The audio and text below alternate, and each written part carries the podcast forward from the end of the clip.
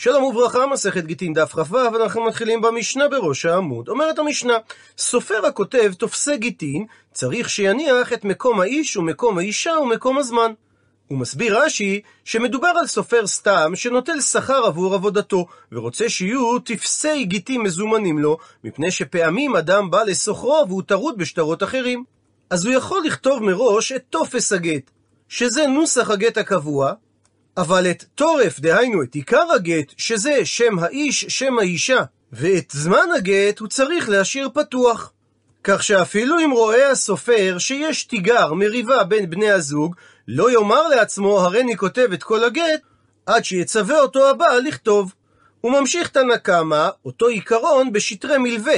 צריך שיניח את מקום המלווה, ואת מקום הלווה, ואת מקום המעות, ואת מקום הזמן, כך שגם אם שמע שהיה אחד רודף אחר חברו להלוותו מנה, לא יאמר הסופר לעצמו, הריני כותב מיד ואניח את מקום הזמן לבדו, רק כדי שזה לא יהיה שטר מוקדם, אלא צריך שיניח את מקום הלווה והמלווה והמעות, למרות שבאופן עקרוני אין למה לחשוש גם אם יכתוב אותה מראש, אלא שזה אסור גזירה שטרות עטו גיטין.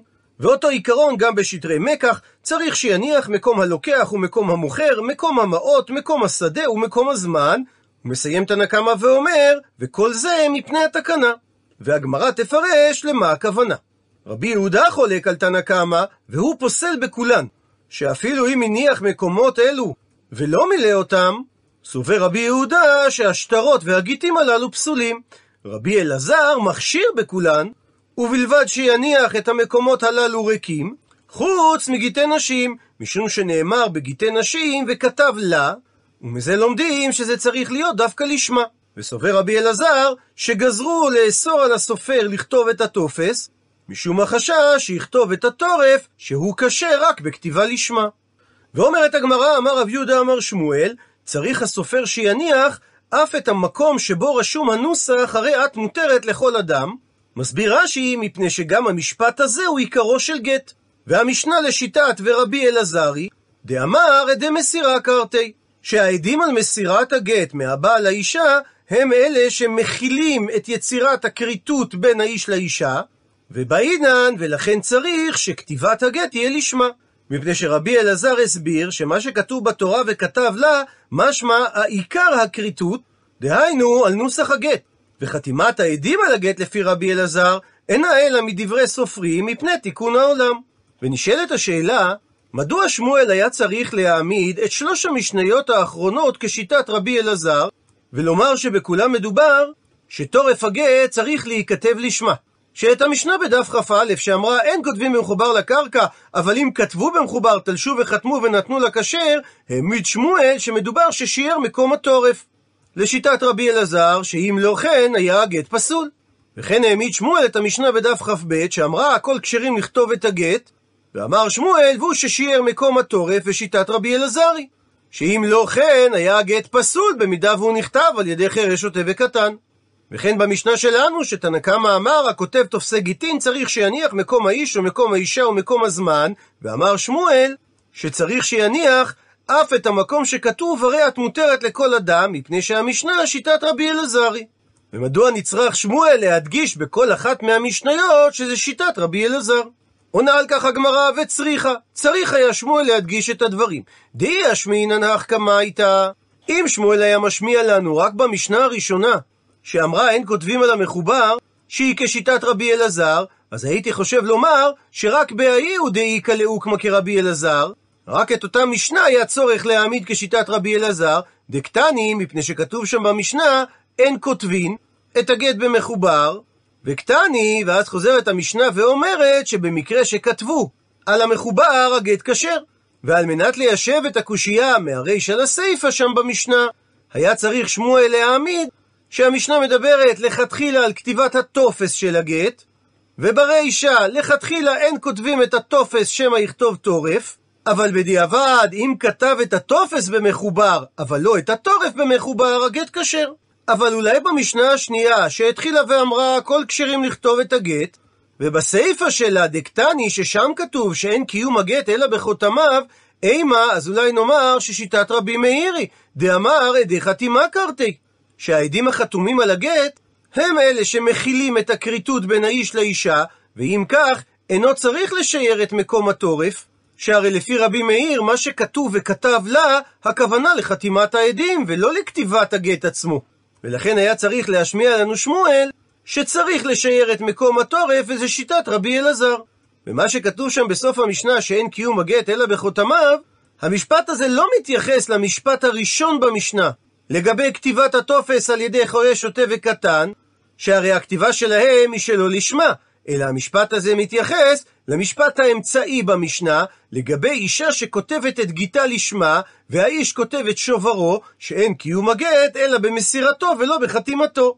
והסיבה שנקטה המשנה לשון של חותמיו, למרות שמדובר על עדי מסירה, משום שרוב עדי מסירה הם גם העדים שחתומים על השטר, שהרי הם כבר זמינים לבעל, הם חתמו על השטר, אז גם בואו נבצע את המסירה בפניכם. והסיבה שרוב גיטים חתומים הם אפילו לרבי אלעזר, זה מפני תיקון העולם. וממשיכה הגמרא, והיא השמעינן בהאי, ואם שמואל היה משמיע לנו רק במשנה השנייה כשהיא שכשיטת רבי אלעזר, אז הייתי אומר, ההיא נמי איכא לאוקמה כרבי אלעזר. זה מפני שגם אותה הוא יכל להעמיד כרבי אלעזר, כפי שהסברנו. אבל הא, המשנה שלנו, אימה, אולי תאמר, שמדסייפא רבי אלעזר הווי, מזה שהביאה המשנה בסופה את דעתו של רבי אלעזר בפני עצמה, משמע שרישא של המשנה לאו רבי אלעזר. והיינו חושבים שלפי תנא קמא אין צריך לשייר את המקום של הנוסח הרי את מותרת, אלא את מקום השמות לבדן, משום קטטה, כפי שתסביר הגמרא בהמשך. ולכן בא שמואל להשמיע לנו שגם הרישא של המשנה, שזה שיטת תנא קמא, היא כשיטת רבי אלעזר, וכפי שתסביר הגמרא בהמשך, יש מחלוקת תנאים מה הייתה שיטת רבי אלעזר. ולכן מסיימת הגמרא צריכה, צריך היה שמואל להשמיע לנו, שבכל שלושת המשניות האחרונות צריך לשייר את מקום התורף כדי שהכתיבה תהיה לשמה, כשיטת רבי אלעזר. ציטוט מהמשנה, מפני התקנה. ושואלת הגמרא, מהי תקנה? על איזה תקנה מדובר? מביאה על כך הגמרא שלושה הסברים. הסבר ראשון, אמר רבי יונתן, הכוונה מפני תקנת סופר ורבי אלעזר היא. דאמר עדי מסירה כרתי. הוא מסביר רש"י, חכמים התירו לכתוב טופס שלא לשמה, מפני תקנת סופרים שכתבו את השטרות, וזה מתאים לשיטת רבי אלעזר, שלולא התקנה שהתירו לכתוב את הטופס, היינו אוסרים את כתיבת הטופס מראש, שהרי לשיטת רבי אלעזר צריכה הכתיבה להיות לשמה.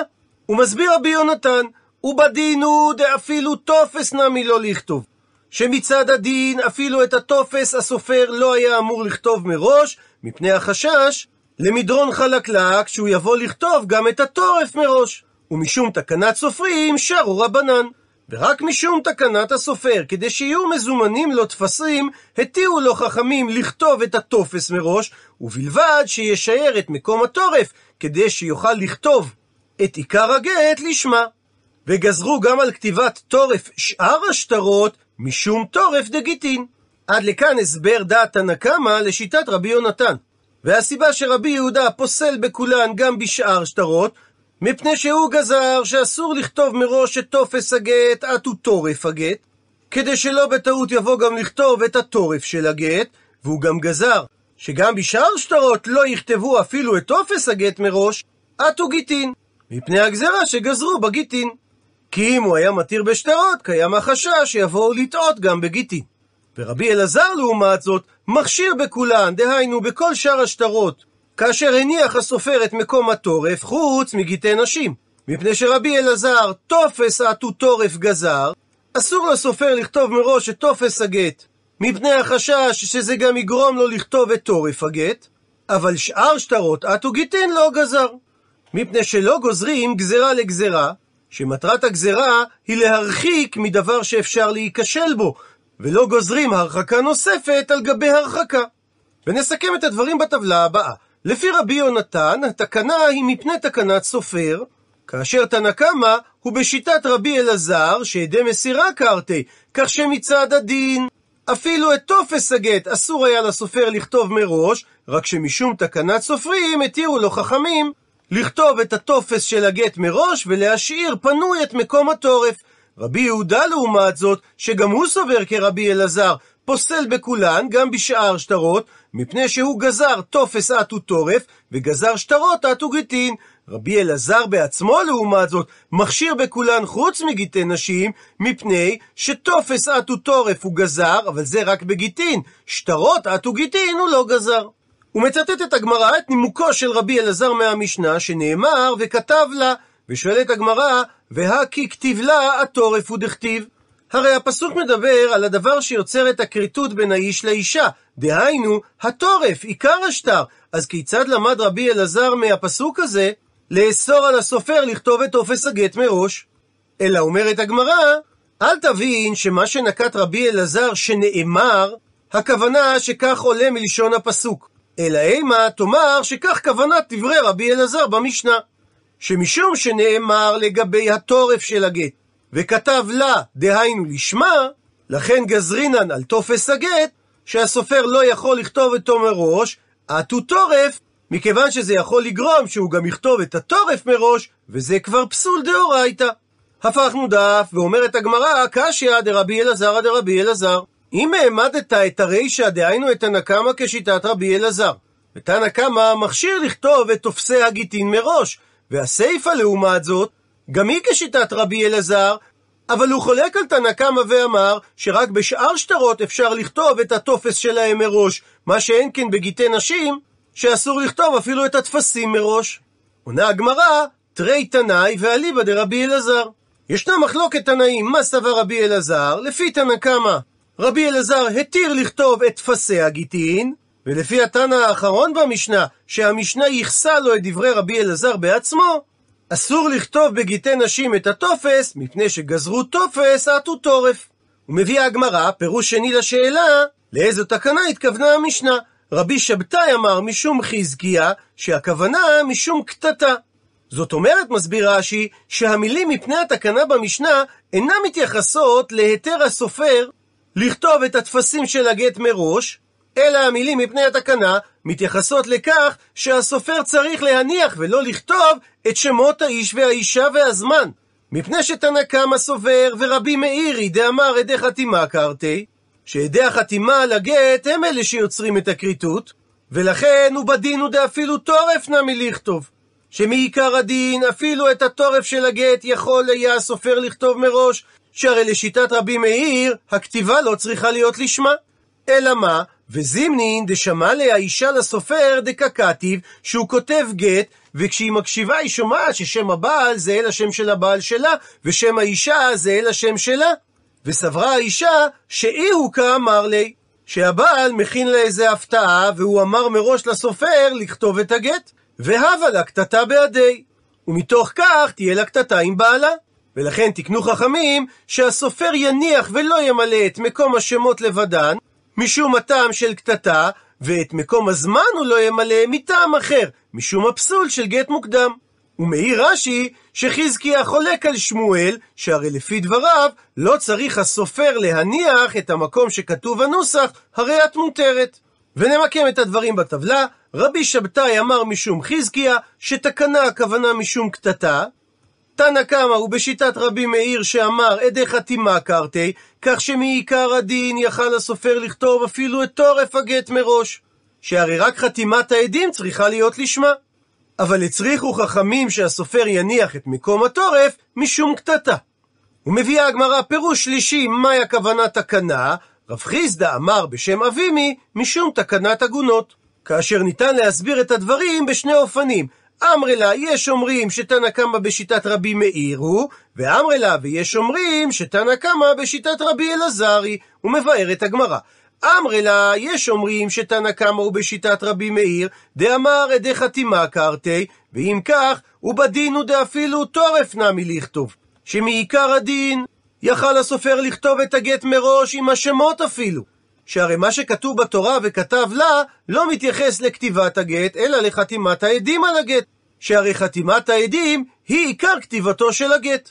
רק מפני וזימנין, כי לפעמים דאבה לקטטה בהדה, יש מריבה בין בני הזוג, ורתח עלה, והבעל יש לו עצבים על האישה, ואם יהיה לו גט מוכן קומפלט תחת ידו, וזר יקלה ניהלה, הוא יזרוק את הגט לפניה, הוא מסביר הר"ן במקום שהגט ייפול ספק קרוב לו, ספק קרוב לה, ואם כך הוא מעגן ומוטיב לה. זה יגרום שהוא יושיב את האישה בהגינותה. ולכן גזרו חכמים שהסופר לא יכתוב את התורף, וממילא הגט לא יהיה זמין לבעל בשעת כעסו. אמרי לה, ויש מסבירים את דברי רב חיסדא שתנא קמא בשיטת רבי אלעזר הוא, דאמר עדי מסירה קרתי.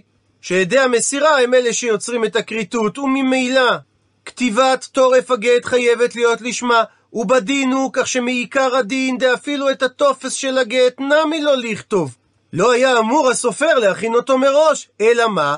וזימנין דבאי למייזה למדינת הים, לפעמים מזדמן שירצה הבעל ללכת למדינת הים. יש לו איזו הזדמנות שהוא לא רוצה לפספס, ולא אשכח ספרא, אבל באותו פרק זמן הוא לא ימצא סופר לכתוב את הגט, וזה יגרום ושביק לה. הוא יניח את אשתו כך בלי גט, ואזיל, והוא ילך למדינת הים, ומעגן ומוטיב לה. ועל ידי כך הוא יושיב אותה בהגינותה. ונמקם את הדברים בטבלה, רב חיסדא אמר בשם אבימי שתקנה הכוונה תקנת עגונות. וניתן להסביר את הדברים בשתי אפשרויות. אפשרות ראשונה, שתנא קמא הוא בשיטת רבי מאיר שאמר עדי חתימה קרתי, כך שהחתימה היא שיוצרת את הכריתות והיא צריכה להיות לשמה. אז מצד הדין, יכל הסופר להכין אפילו את התורף מראש. אבל חששו חכמים שמא תהיה קטטה בין בני הזוג, ואם הטופס יהיה מוכן מראש, הוא יוכל בקלות להחתים עליו עדים, לזרוק את הגט לפניה מתוך עצבים, והסביר הר"ן שאם לא ברור האם הגט נמצא יותר קרוב אליו או יותר קרוב אליה, הרי הוא יגרום שהיא תישאר עגונה. ויש מפרשים בדברי רב חיסדא בשם אבימי, שתנא קמא הוא בשיטת רבי אלעזר, שעדי מסירה קרתי, לכן מצד הדין, היות וטורף הגט צריך להיות כתוב לשמה, אז גם את הטופס הסופר לא היה אמור להכין מראש, אלא שחששו חכמים שהבעל יהיה לחוץ ללכת למדינת הים, לא ימצא סופר, וזה יגרום שהוא ישאיר את האישה בהגינותה. ולכן הם התירו לסופר לכתוב את טופס הגט מראש. ציטוט מהמשנה ומקום הזמן, ומדייק את הגמרא, כפסיק ותני, התנא שנה את הדבר כפסוק ומוחלט, לא שניים מדובר גט מן הנישואין, ולא שניים מדובר על גט מן האירוסין. כך שגם המגרש לארוסתו צריך לכתוב זמן כשר ולא זמן מוקדם. ובסוגריים נזכיר שכשאשר הגמרא כותבת אירוסין, היא לא מתכוונת לאירוסים של ימינו, כי אירוסין בזמן המשנה והגמרא, הכוונה לקידושים גמורים, והיא אשתו לכל דבר, למעט זה שהם לא גרים ביחד. והמושג נישואין בלשון המשנה והגמרא, הכוונה שהם התחילו לגור ביחד. ושואלת הגמרא, בישלמה נוח לי להבין, מדוע צריך להשאיר את מקום הזמן בגט שהוא מן הנישואין? שהרי בן למאן דאמר שהסיבה לכתוב זמן בגט זה משום בת אחותו, שיש חשש שאדם שנשוי לבת אחותו, במידה והיא תזנה עליו, הוא ירצה לחפות עליה, אז הוא ייתן לה גט שאין בו זמן, כך שהיא תוכל לטעון שהיא לא זינתה כאשת איש, שהרי יש לה גט והיא כבר הייתה פנויה. וכאשר מדובר על גט מן הנישואין, איכה. יש חשש כזה בגט מוקדם, ובן למאן דאמר שהסיבה לתקן זמן בגט זה משום פרא, שאם יכתוב הבעל זמן לבו ביום, אבל הוא יגרשנה רק לאחר זמן, אז לקוחות שיקנו מהבעל את פירות נכסי המילוג של האישה, יפסידו שהיא תטרוף אותם מהם מיום הכתיבה של הגט. וגם החשש הזה איכה, ישנו כאשר מדובר על גט מן הנישואין. אלא מקשה הגמרא, כאשר מדובר בגט מן האירוסין, אז בישלמה נוח לי להבין שלמאן דאמר שהסיבה לכתוב זמן בגט זה משום בת אחותו, איכה.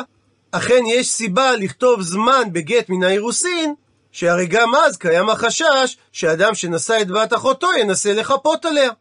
אלא למאן דאמר שהסיבה לכתוב זמן בגט זה משום פרא, כדי להגן על הלקוחות שקנו מהבעל את פירות נכסי המילוג של האישה, מתוך ידיעה שהיא עדיין נשואה לבעל, והרי בזמן שהאישה ארוסה, מי פרא? האם הבעל זכאי בפירות נכסי המילוג? הרי כל הסיבה שהבעל אוכל את פירות המילוג, זה כנגד זה שחכמים הטילו עליו את החובה לפדות את האישה במידה והיא נופלת בשבי. וההתחייבות הזאת מתחילה רק משעת תנאי הכתובה ולא בזמן האירוסין. עונה על כך אמר רב עמרם, המילתא את הדבר הבא שמית מיני דאולה, דאמר שהסיבה שהצריכו חכמים להניח את מקום הזמן לגט של ארוסה, זה משום תקנת ולד, אבל ולא ידענה מה הניעו. לא הבנתי את פירוש דברי אולה, שהרי איזה ולד יש לארוסה. שהרי כפי שהזכרנו, בתקופת האירוסין בני הזוג כלל לא חיים יחד. אבל כיוון דשמית ליד דתניא, כיוון ששמעתי את ההסבר של לולה על הברייתא הבאה שאומרת, אדם האומר, כתבו גט לארוסתי עכשיו, ורק לי שאכנסנה אגרשנה, שאני לא אתן לה את הגט עד לאחר שאכנסנה. גט כזה, אומרת הברייתא, אינו גט, ואמר על כך לולה, מה טעם הדבר? גזרה שמא יאמרו גיתה קודם לבנה. שזה נקרא גט ישן, שיש חשש שמא היא תתעבר כשהוא יכנוס אותה, ויאמרו אחר כך האנשים, גיתה קדם לבנה, שיהיו סבורים שהוא נתן לה את הגט ביום שנכתב הגט, ויוציאו לעז על הילד שהוא תוצר של זנות. אז החנמי, כך גם כאן, הגזרה היא שמא יאמרו גיתה קודם לבנה. כך שגם בטופס הגט של הארוסה צריך להניח את מקום הזמן לא מלא, שמא יכתוב זמן לבו ביום והוא לא יגרשנה עד לאחר הנישואים, ויאמרו האנשים שבלא קידושים וכתובה נתעברה. שהרי לפי תאריך הגט היא נכנסה להיריון לאחר הגירושין, ואם כך זה פגם למשפחה.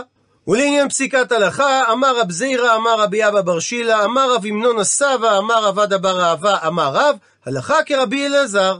שפוסל תופסי גיטין שמוכנים מראש, גזרה משום טורף, שהדבר יכול לגרום שיכינו גם את הטורף מראש, וזה פסול דאורייתא. ובעקבות כך, קרי רב עלי דרבי אלעזר, טובינא דחכימי. היות שנפסקה הלכה כרבי אלעזר, אז הוא מאושר שבחכמים. ושואלת הגמרא, ואפילו בשאר שטרות נמי? האם נפסקה הלכה כרבי אלעזר גם בשאר שטרות, שחלק רבי אלעזר על רבי יהודה והכשיר טפסי שטרות מוכנים מראש, ובלבד שלא כתבו בהם את מקום התורף. אבל כיצד זה ייתכן? והאמר רב פאפי משמי דרבה, היי אשרתא דדייני, האישור שבית הדין כותבין כאשר הם מקיימים שטר שעדים מעידים על כתב ידיהם, דמיקתווה מקמי דליסא דאיסהא החתימת ידיו, שאישור כזה שנכתב לפני שהעדים העידו על חתימת ידיהם בפני בית הדין, אישור כזה פסולה. עלמא, זאת אומרת, מדוע היא פסולה? מפני שמיכזה כשיקרא. אז הכא נמי, מאותו טעם, גם בשאר שטרות, לא נתיר לכתוב את הטפסים מראש, שהרי מיכזה כשיקרא. כך שלא ייתכן שהלכה כרבי אלעזר בשאר שטרות. מתרצת הגמרא, וליתא, אין קושייה, מפני שאין הלכה כרב פאפי, והוכחה לדבר מדרב נחמן, דאמר רב נחמן, שאומר היה רבי מאיר, אפילו מצאו את הגט באשפה, חתמו ונתנו לה, הגט כשר. והיות שהגט נמצא בהשפעה, אז ברור שהוא לא נכתב לשם האישה כלל. אלא שכיוון שנחתם הגט בעיתו ובזמנו, אנחנו לא חוששים למיך זה כשיקרא, אפילו שטופס הגט כולו היה כתוב לפני חתימת העדים. ואפילו רבנן שחלקו על רבי מאיר ופסלו גט שנמצא בהשפעה, לא פליגי על ידי רבי מאיר, הם לא נחלקו על רבי מאיר, אלא דווקא בגיטי נשים שנמצאו בהשפעה. דבעינן, מפני שיש צורך שהכתיבה תהיה לשמה. אבל בשאר שטרות שאין צורך שהכתיבה תהיה לשמה, לא חלקו חכמים על רבי מאיר, הרי שחכמים לא חששו למיכזה כשיקרא. והוכחה נוספת שלא חוששים למיכזה כשיקרא, דאמר רב אסי אמר רבי יוחנן, שטר שלווה בו ופרעו, אינו חוזר ולווה בו, מהסיבה שכבר נמחל שעבודו של השטר. כאשר הוא פרע אותו, וממילא בטל השטר, ואין הקרקעות משועבדות שוב למיל והשנייה. שהרי לא על המיל והשנייה נחתם שטר זה, ולכן המיל והשנייה היא כמיל ועל פה, ואין הקרקעות של הלווה משועבדות לה. את הגמרא מדברי רבי יוחנן, תמה דנמחל שעבודו, שזו הסיבה היחידה שהוא לא יכול לחזור וללוות בשטר הזה. אבל משום שיקרא לא חיישינן. אבל אם היה השטר נחתם עבור מיל וזו, אף על פי שהוא נכתב בו ביום קודם ההלוואה, השטר היה כשר. זאת אומרת שאין חוששים למכזה כשיקרא. עד לכאן דף כ"ו. למעוניינים בהרחבה, לצורך ההסבר על טורף וטופס הגט, השתמשנו בתעודת גט על תנאי שחתומה על ידי מתנדבי היישוב היהודי בארץ ישראל לצבא הבריטי, מתוך אתר ארכיון המדינה. במלחמת העולם השנייה הנהיגה הרבנות בארץ ישראל שחיילים יהודים הנשלחים לחזית חותמים על גט על תנאי. הרב הצבאי הראשי לצבא הבריטי במזרח התיכון, הרב דוקטור לוי יצחק רבינוביץ', קיבל בפסח תש"ג מברק מהרב הראשי לארץ ישראל דאז, הרב יצחק אזיקה לוי הרצוג, בו הוא מודיע לו כי פלוגת ההובלה 462 עזבה את ארץ ישראל בטרם ניתן לחייליה האפשרות לחתום על גט על תנאי. הרב הצבאי קיבל הודעה סודית בהחלט, שדווקא יחידה זו עומדת להפליג לאי מלטה, כאשר הדרך לאי מלטה מסוכנת, שכן הגרמנים זרעו פצצות בים התיכון, בין החוף הצפון אפריקאי לבין האי, וכמעט שלא היה יום שלא הודיעו על טביעת אונייה במסלול זה.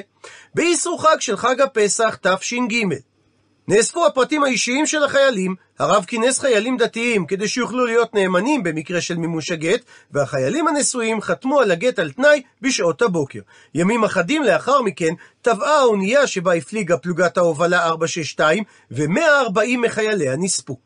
הרב רבינוביץ' זכה לתהילה בקרב עמו, מכיוון שב-1947 הוא השליך בפרהסיה את הקישוטים והדרגות הבריטים במחאה על המדיניות הבריטית בארץ ישראל, שאותה הוא ראה כהפרה של המנדט הבריטי. הרב רבינוביץ' היה גלוי בדיבורו ובדעותיו הפוליטיות, והיה מבקר חריף גם של מדיניות האפרטהייד של ממשלת דרום אפריקה. זה כנראה חלק מהגורמים שבשנת 1965, כאשר הרב רבינוביץ' היה מועמד לתפקיד רב ראשי של בריטניה, שלאור ההפגנות האנטי-בריטיות שלו 20 שנה קודם לכן, בחרו למנות את הרב עמנואל יעקבוביץ' לתפקיד. הרב רבינוביץ' שימש בשנותיו האחרונות כרב בית הכנסת אחדות ישראל על שם עולי הגרדום בירושלים, והובא לקבורה בהר המנוחות.